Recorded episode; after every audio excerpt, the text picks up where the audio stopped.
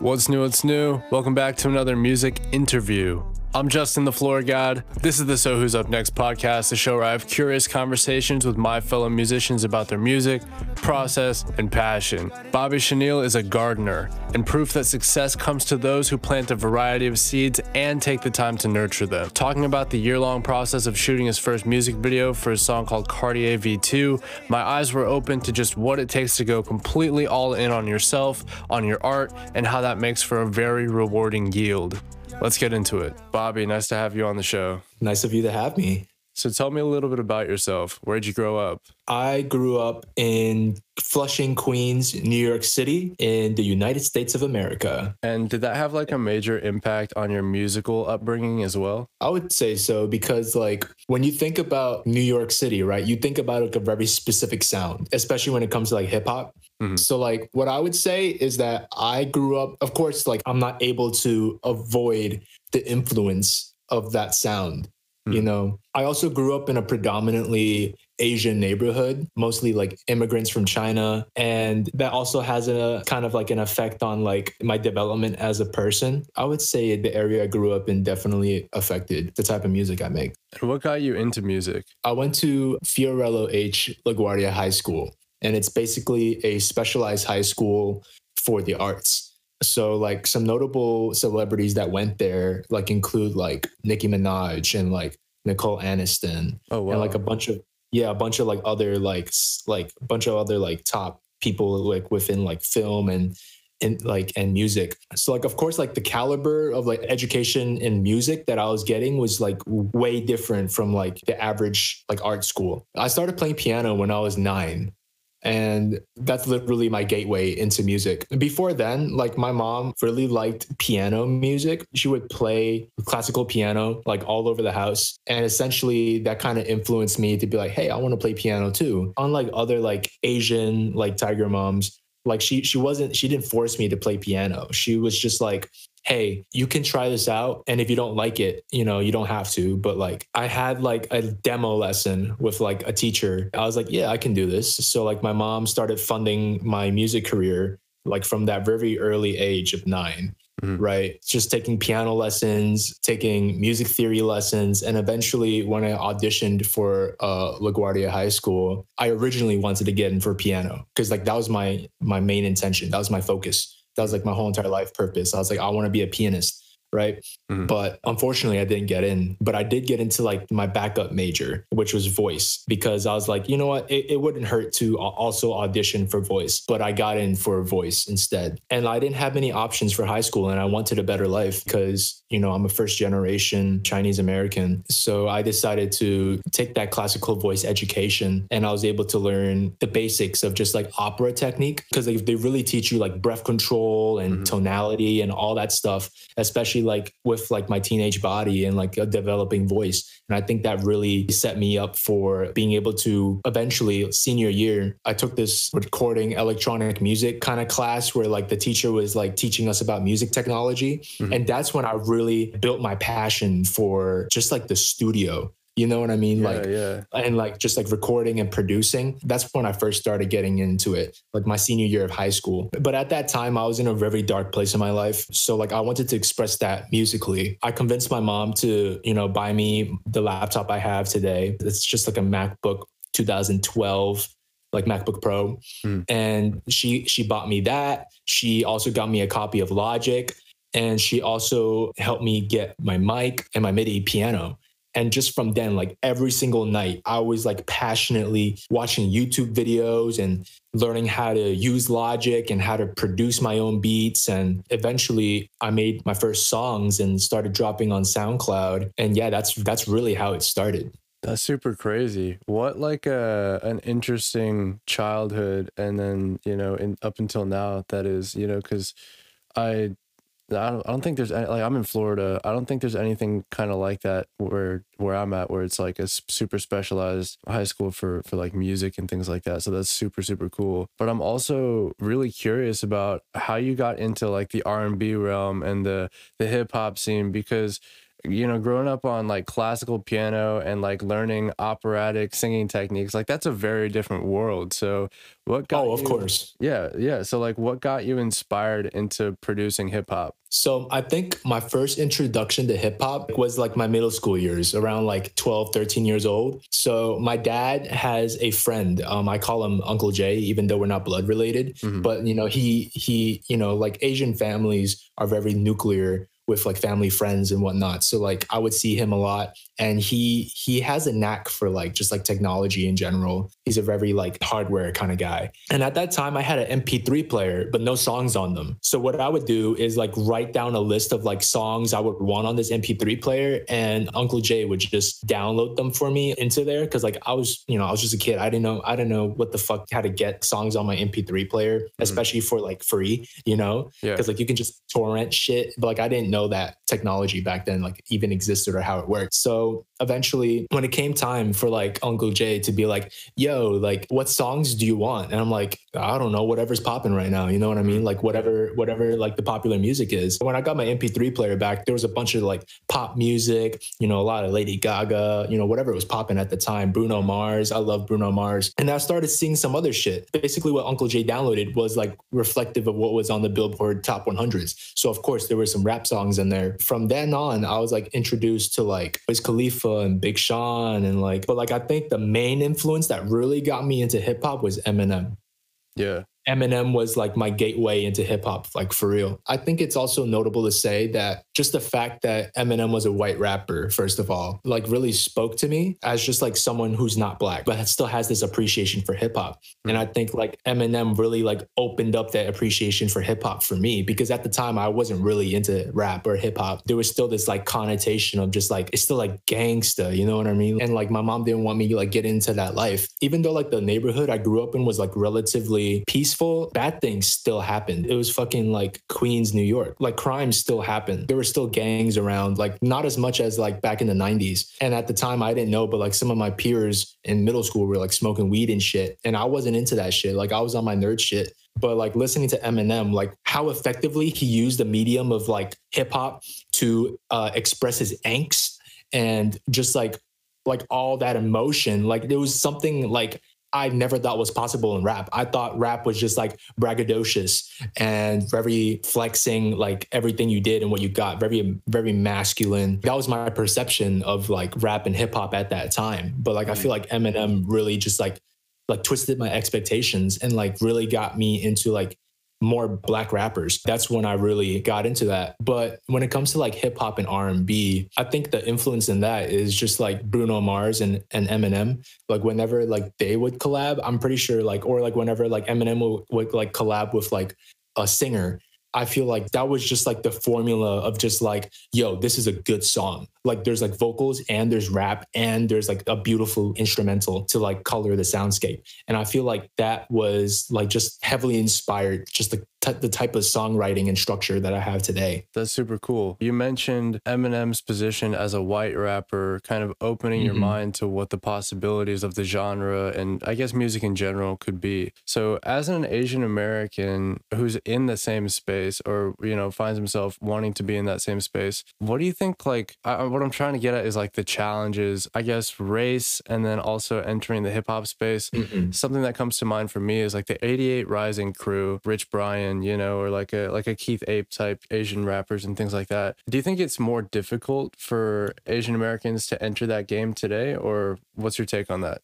So my opinion is that rap and hip hop, that space will always, always be predominantly black and in, and influenced by a predominantly black culture because that's what sells first of all. Second of all it's just like black people started hip hop you know what i mean? So it's kind of like you can't really claim that whole genre you know to be yours. But like i think there is space for non-black non-hispanic people to like carve their own lane within hip hop especially nowadays because like it's more like hip hop more than hip hop you know like what i mean? Yeah. So like and i feel like you know people people like audiences are more listeners are more open to a more melodic sound nowadays. And that's not to take away from just like asian rappers. Like i think like asian rappers is just like the concept is a paradox because we take this genre and like the public's perception of this genre to be stereotypically aggressive and masculine, right? And like, and you see Western civilization, the perception of just like Asian men and just like Asian people in general, you know, being submissive and, you know, like not as outspoken. I guess when we talk about just like Rich Brian, right? And like 88 Rising and just like that whole movement, like, and I think it was really popping like three years ago. Yeah. I think it's just a twist of expectations, right? And I think that's that was effective. And I think that now more than ever, a lot of Asian rappers are gaining, you know, are taking are being taken more seriously. Asian like hip hop artists, like R and B artists in general, like you know, tr- like adopting a predominantly black genre. Think about Joji, Yeah. right? Joji, like because like we knew him as Filthy Frank, but then like when he turned into Joji, right, and we and we hear like his first like R and B project and like hitting like the Billboard top 100s in the R and B, Mm. right, that really like twisted people's expectations of just like an Asian person being what people would refer to as like you know a black space. You know what I mean? So it's, Mhm. there's a lot of it's really difficult to talk about. You know, it's because there's a lot of intersectionality and complexities when talking about like race and music. When we think about just like the producers that work with black rappers, you know, black artists, Mhm. um, you know, not all of them are black, you know? Yeah. You know, like you and and I feel like you you it's it's very a very complex topic to talk about. Yeah. Yeah, I mean, I Uh, think that was a good take, and I feel like I definitely relate to a lot of what you're saying. You know, um, Asians at the forefront of, um, you know, different genres of music, be it R and B, hip hop, pop, whatever. It's gonna be new for a while until it's not, and then when it's mainstream, Mhm. then it's like I feel like that's what allows, um, I guess, more Asians to kind of uh, take over the Asian invasion, bro. Oh, oh, can Me I add you. to that? yeah, yeah, go for it. Can I add to that take? So like I think one thing people like the mainstream media has noticed is the rise of BTS and just like K-pop in general, like Yeah. taking over like globally. And I think that is just like another perception of just like Asian face in music, right? Mm. Because like when we see like the K-pop formula, right? You know, like it's it's a lot of dance and like boy bands and just like and like just like groups, how like the the aesthetic is is more feminine you know like they, Mhm. there's like more makeup and i think that's also just like asian beauty standards and how like we're able to export that look and export that culture i think just the fact that like bts and like other asian like music groups are like dominating it, it goes to show that like it doesn't matter what you look like or like what your race is. Like if you sound dope that's what people will cater towards. I mean of course like image image is definitely a big a big like just to contradict myself like image is a big factor of like your success as a musician. Yeah. but I think it's interesting because we see Asian artists in specifically the US, they can take either route. You know what I mean? They can go for like this this poppy influence from K-pop kind of style or they can, you know, they can take the path that, you know, you know many Asian Americans have um have paved before them. Like I feel like um, when it comes to like gangster rap, especially like there's not a lot of Asians in the scene, Hmm. and like the only like that top two that like that like pop up in my head when I when I mention that is like what China Mac, China Mac, and like um there's this there's this rapper called Dollar Sign Hmm. Dollar Sign Young. They're about that street life, you know what I mean? And I feel like they have the street cred to actually be an Asian face and rapping in a predominantly black kind of culture and a black space because they they experience that street life synonymous to you know inner city black kids you know Yeah, yeah. It's Um, about upbringing for sure. I think it's more about upbringing than it is about just like what you look like. Cause like someone's identity doesn't necessarily correlate with their ethnicity. Mhm. You know what I mean? 100%. Um, and it's kind of like you you're at this weird intersection. And I I think like specifically when it like I can I can talk for my experience. I see both sides of the coin. You know what I mean? Mhm. I, I feel like at some point in my life, you know, I could have seen myself be like a China Mac. You know what I mean? But like I I didn't want to go into that. Mhm. You know, I wanted to be myself and love the music I love, you know, that is like a more pop sound. And that's why like I guess like I want to like steer towards like an R&B lane more so than hip hop nowadays. Mhm. But we'll see. Like it's it's a really complicated topic to talk about because there's so much intricacy. Hundred percent, and yeah, man. Um, even just going shallowly into these topics, you've you've definitely illuminated uh, a lot of you know major points. I think, and I, I agree with all of them. Anyone listening to this right now, like free, feel free to uh, continue the discourse about just like Asian faces within the music industry. I, I think it's a very interesting uh, conversation because like not a lot of people like are aware of it or like talk about it. So like definitely anyone listening to this right now, if you have like a hot take or like something that you think you know people like like a unique perspective that people like might want to hear like definitely like drop it down in like the comments below or or whatnot it's definitely something we can get into for ages and definitely something that i want to go into further maybe probably at a later date because I do want to get into the mm-hmm. actual music. Yeah. But yeah. but yeah, no, for hundred percent, like I could talk about that for hours probably. Yo, me um, too. Um, me too. Let's pivot to your first album, The Birth of Bobby Chenille. Talk to me a little bit about what that album means to you. I see that as my debut album to the world. This was released 2019 so my second semester freshman year of college still trying to get over you know just all the baggage from high school i think the first track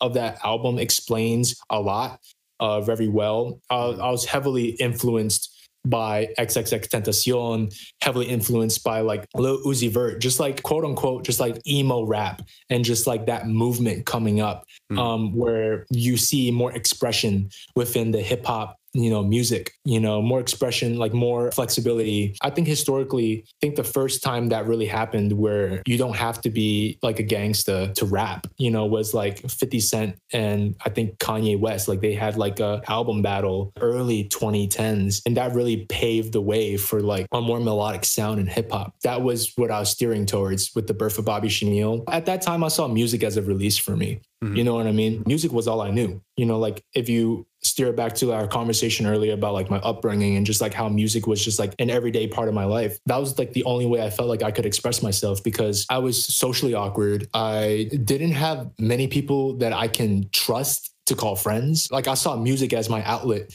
to get all these skeletons out of my closet. Mm. You know what I mean? Because like yeah. I had really dark thoughts and I just like wanted to like not be in my mind anymore. So I saw music making and producing and writing lyrics and all that. Like I saw it as a way to make a statement for myself, but also let the world know who I was at that moment in time. And I think one good example of that is like the the the hit single off that album. I have like uh, this song called My Bag, mm-hmm. and I have this song called Cartier, and both those songs were like the like the top like singles off that album that mm-hmm. people really resonated with. And I think that really, if you're a first time listener of Bobby Chenille, I feel like to really understand Bobby Chenille, like you should you should listen to those two songs at least. I remember my bag popping off on SoundCloud, like when I first found you. I remember listening to that and I was like, yeah, I could definitely get behind this. And it's been quite the trip seeing, you know, where you were, you know, up until now um, releasing Cartier V2 along with mm-hmm. a music video. So let's talk about that for a little bit. It's definitely an improvement in sound and an improvement in sight. I know you hadn't really posted any other music videos up until that point, but talk to me a little bit about what changed for you as far as the production style, vocal style, going from the album The Birth of Bobby Chenille into something like your recent release, Cartier V2? I think one thing I did keep true to myself is just how I engineered and mixed my vocals. I was told by a fan that like I have this certain kind of like echo vibe, you know, and I guess like that goes into just like how I sound design, like my reverb and my echoes and like and my, and my like delays and like how I like pan that shit, you know, like I just mm. like I've, I have like a kind of like formula you know like sonically mm. and i think like that's that's what remains consistent you know like and i feel like that's what when you talk about like just like my audience that's what they subscribe to you know like that that kind of sound and that kind of consistency but also i think another big thing is versatility you know singing rapping production being able to bend genres and just like explore that space i feel like i had to go through like a development in between that first project the birth of bobby chenille to like cartier v2 because like i had a couple of small projects in between mm. and a couple of singles to really try to find my sound. And I feel like Cartier V2, in a sense, is me. It's like the closest I've been to like finding my sound, you know? Yeah. That's super cool. And I mean, it definitely sounds like you're uh, growing into the identity you're trying to carve out for yourself, even more so, you know, than before. And something you mentioned so uh, like a few times before was like the idea of genre bending, the idea of versatility. And you mentioned X as one of your primary influences, at least in the beginning. Um, Mhm. And, you know, your stuff to me definitely reflects that same mindset of like, you know, he made what he wanted to make and executed very well, in my opinion. Um, Mhm. And so you're definitely doing the same. So that's that's great. Tell me about how the music video came about. How do you even go about starting production on a music video, and what was it like going through that process? So to be honest, the whole entire production process for this music video was a first for me. Mhm. Um, because originally the music video was for the original Cartier record, like Cartier V1, the one Yeah. off the birth of Bobby Chenille. Oh wow. And I, I wanted to do that because I've realized that most of my fans knew me for just that song, you Hmm. know? So I wanted to do do it justice and give it a music video, you know, to to really immerse the people who who care about my music in like in a visual way. Hmm. So I think it was the beginning of 2020, around February, March, we started shooting for the Cartier music video. We got a couple of scenes in, you know, we got like at the time I lived, I lived in like a house show kind of venue Mm. at one of our biggest functions before that even happened. Like people started pouring in. I thought it would be cool to, to, you know, shoot a couple of scenes of just me like chilling like with my homies and just like, for, like for this music video. And that's essentially just like some of the shots that you see like in the Cartier V2 music video. But as the pandemic hit, I think it was like April, March, we couldn't get the shots that we wanted like in New York City because we we planned to go to New York City to like get, you know, some shots. Just like the whole entire project was just stalled for like the rest of the year until like 2021. That's when I like wanted to take this serious and like, you know, finish what I started. And what what changed for me is that I wanted to get like the business the business part of my music right. You know, like cuz like when people talk about the music industry and just like what it's like for like an upcoming artist, I don't think there's an emphasis on just like learning how the music business works cuz like I swear to god like at least half the people putting out their music, you know, writing, recording, and then just like putting it out on like platforms like SoundCloud and Spotify, they don't understand that music is a business, you Mhm. know? And I think it also just like comes to the stubbornness of just like, yeah, I'm a creative, I'm an artistic minded person. I don't want to like I I my mind just doesn't work around just like uh correlating money with with my art, you Mhm. know? But but eventually it like that's something you'll have to overcome if you want to be successful. You know, you Mhm. can't just make a bunch of music and expect a record label to just be like, hey, here's $2 million. Now, you know, like that's not how it works. Like, and I think it's because of like social media, how fast trends come and go. There's this potential to like blow up overnight that a lot of uh, like aspiring artists are trying to like achieve. They're trying to make a song, you know, post it, you go to sleep and wake up to like like a million views and people being like, yo, this is so fire. Like that's not how it works. Like there's there's like time and dedication and strategy put behind this. So back to the music video, I wanted to own the full rights to the original Cartier beat, right? Mm. So I hit up the producer, um, Kim J, and I asked him, yo, like, do you have the are you still selling the exclusive rights to this beat?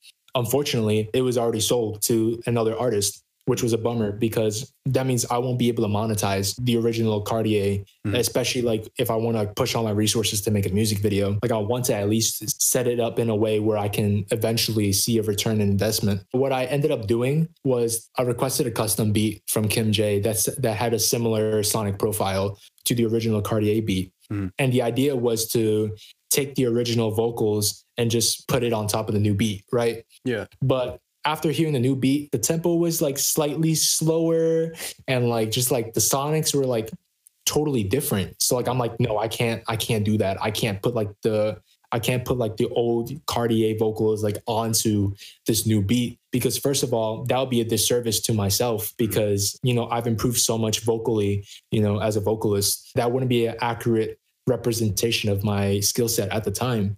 So to do and and the beat was fire as fuck. I, and I was like, yeah, I can't I can't just like disrespect this beat like that just by putting like old vocals on it, like outdated, Mhm. like a- an outdated style onto it. So like I had to. So I got the beat literally January 1st. And so I took that whole entire month. It probably took me two weeks since like that was the, the only thing I was focused on to write new lyrics and to really conceptualize a new Cartier, you know, a new Cartier record. Because like I, de- I definitely wanted to there to be consistency because like also what was going on in my mind was like like shit like I, we already recorded a couple of scenes for like for the original cartier records so like there will be inconsistency with just like my my mouthing um Yeah. uh just like the lyrics and shit like that that'll be totally off so like as i was writing the lyrics and writing like writing this song like cartier v2 i wanted to keep like a consistency within like the vibe and also within like just like a couple of words like just like so like that's why like you can kind of see like when you when you hear the like the final product of Cartier V2, there are some similarities with the original Cartier. Mhm. You know, especially with just like the production, like how I engineer my vocals, and also just like some of the lyrics too, and how I vocalize them, kind of paying homage to like something I made. And I would really consider it a sequel to the original Cartier. And so after after my video team got this new uh, Cartier beat and new and new Cartier lyrics, you know, we had to kind of start from scratch over again, low key, kind of sort through the myriad of content that we had shot for the original Cartier and try to salvage what we could.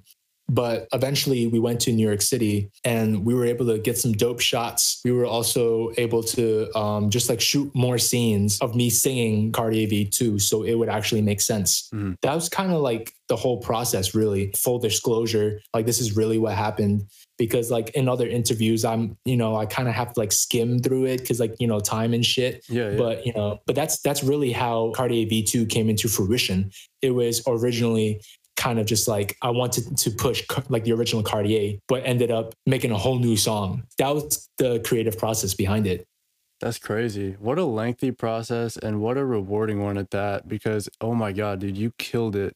The video turned out great. The editing's on point. I was just really impressed. And also the song's just great too. Uh, obviously.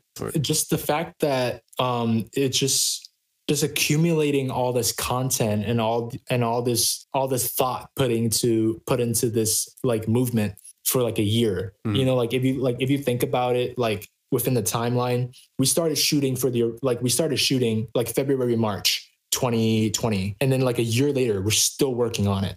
And like it wasn't until february 14th that we actually dropped the song. And it wasn't until uh, february 22nd that, that we dropped the music video. So like it really took like a full year to really see this idea come into fruition and i think it's appropriate because you know first we have you know the pandemic limiting us to travel Mhm. and also it took time because it was like my first take into just like actually taking my music seriously and actually conceptualizing a music video because I've never really done that before. Because like all the other whatever other content that I had on my YouTube before the Cartier V2 music video was just like visualizers of just like a couple frames of just like the cover art just like moving around. And I think like the closest thing to a music video I had before Cartier V2 was like was the video for Time and Money, Mhm. uh, which was basically just like a mix of like the visualizer for the cover art of Credence's and just like some footage of my live performance of that song. Very amateur,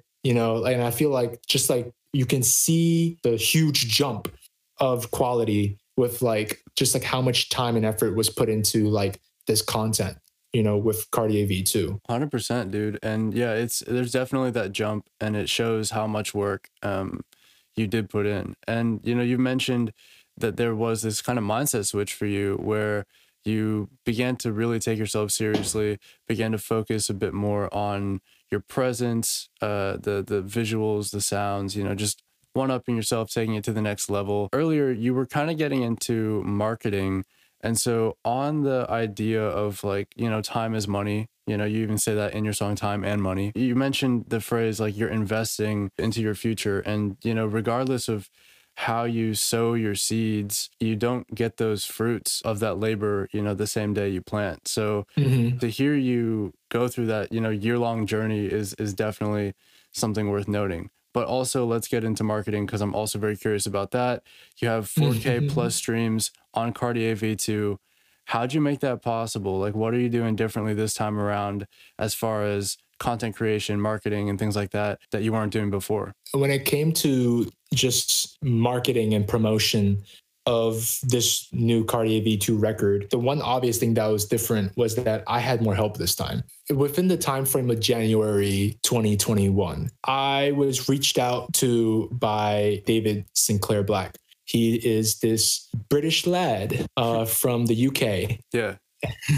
And basically, what he offered to me was promotion, being able to promote my music in a sustainable way. Mm. Right. Like that's that's what he was pushing to me as an artist. Like that's what he was offering to me as an artist. Like being able to put me on his production company, like his develop like his artist development company, and be able to uh, get me into Spotify playlists, um, uh, get like get PR, all that good stuff, and trying to you know like run Facebook ads for me and all that shit. And after seeing the full process of it, I cannot deny the fact that David has helped me reach that point of just like being able to help me advertise and promote like my song by like pitching it to playlists and sending a bunch of emails and you know getting my first press release placements and i think like just like you know, getting all those firsts, you know, like, cause like I've never really, before Cartier V2, I'd never really cared about just like getting my new release into like playlists, mm. right?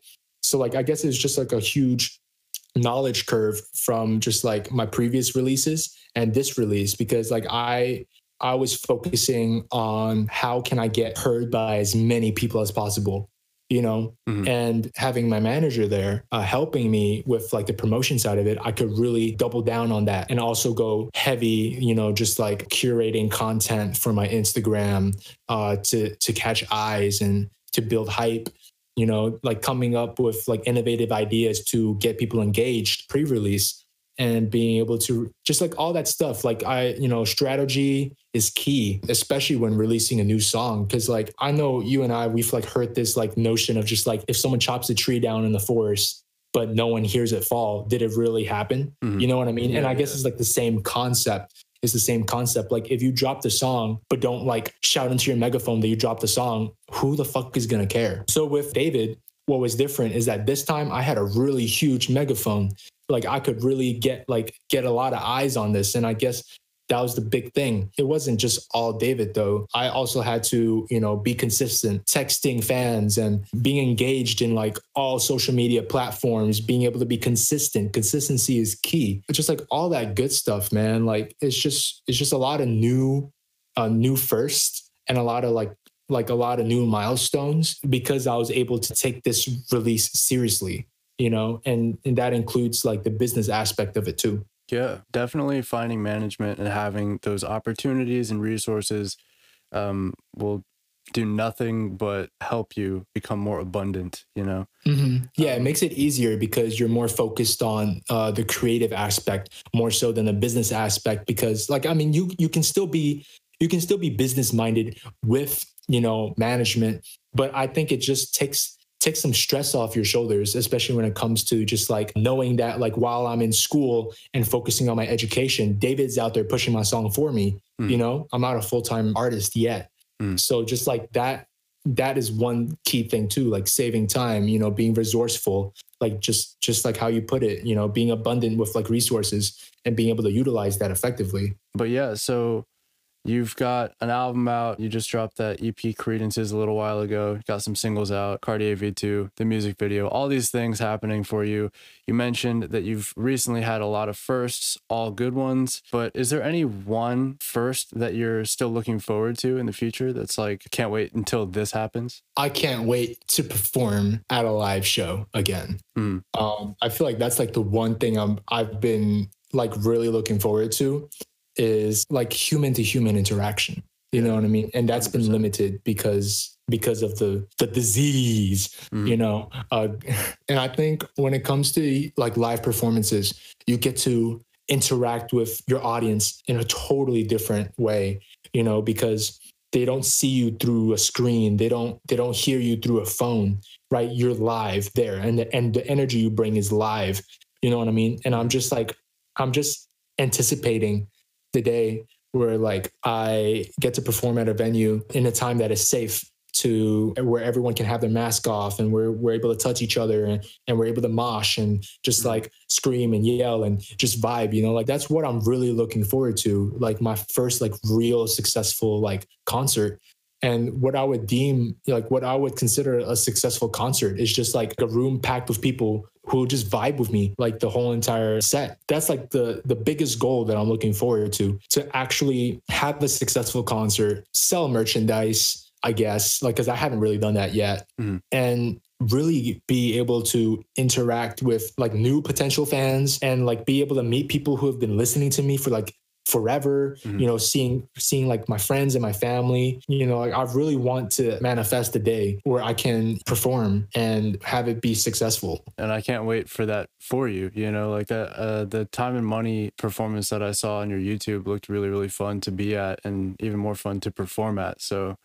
um, you know, whatever's next sounds fun. But right there, you just used the word manifest, and I know in the Cartier V2 music video in the description, you said this vision was manifested with or manifested by, and then you like listed all the credits or whatever.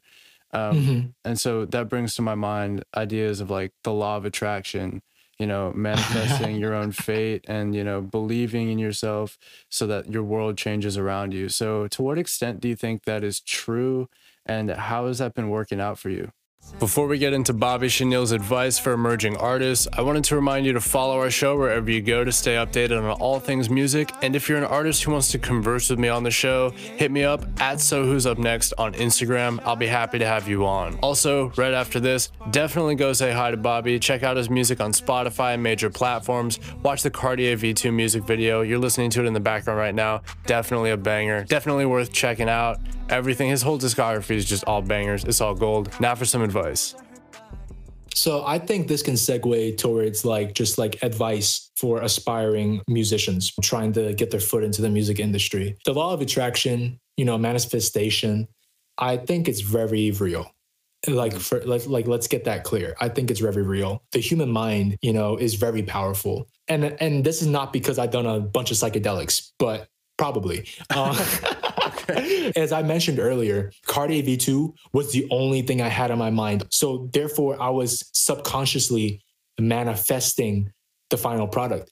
Because, like, of course, when you're making music and it's like not done yet, you know, you're still manifesting it. Hmm. You know, you're still developing it. You're still you're still sowing your seeds. You're still you have to be active, not just in like doing it, but thinking it because when you actively think like that's when your mind is just like okay um you're let's say you're a really busy person right? You have a 9 to 5 job you go to school you have a family like your attention and your mental capacity is stretched thin uh to accommodate you know all these facets of your life right? Mm. but like if you're at your job constantly thinking about oh my god i wish i wish i was home right now making beats. I wish i was I wish I was uh, working on this one song right now, right fucking now. You know what I mean? Like, I feel like that drive and that passion goes hand in hand with like the law of attraction and manifestation. Because when you when you think that energy, you subconsciously put that energy out to the universe. And I think this can be applicable, like especially on social media. People underestimate the power of social media. Either people don't know how to use it or don't really understand how many people see, interpret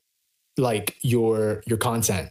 You know what i mean? Yeah. like whether whether you like repost some call to action for activism for black lives matter or like all that stuff like you will always be perceived.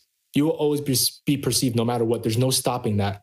There's no stopping that. Like even when you're when you're when you're home even when you're like walking outside you'll always be perceived. Like maybe maybe you know by maybe not by other human beings but like the universe will always see you Mhm. so like you will always be aware of like what you're doing like either subconsciously or like it's a really abstract concept until you experience it you know what i mean yeah. because like i feel like when i saw the law of attraction work for me was the four weeks in like my whole entire Cartier V2 campaign, Mhm. right? The two weeks before, pro, uh, like pre-promo, and then two weeks after until now, post-release. Um, like I was able to utilize the law of attraction so heavily that I was able to get what I want. You know, what I wanted was radio interview. I wanted these playlist placements. I wanted this press release. I wanted like that's what I want, and that's what I focused on Mhm. because I knew that's what I wanted. And then therefore my brain actively worked for it, even when I wasn't there. You know, like when I was in school and like I had to pay attention in class, but right after, like all I could think about was open your laptop and write your press release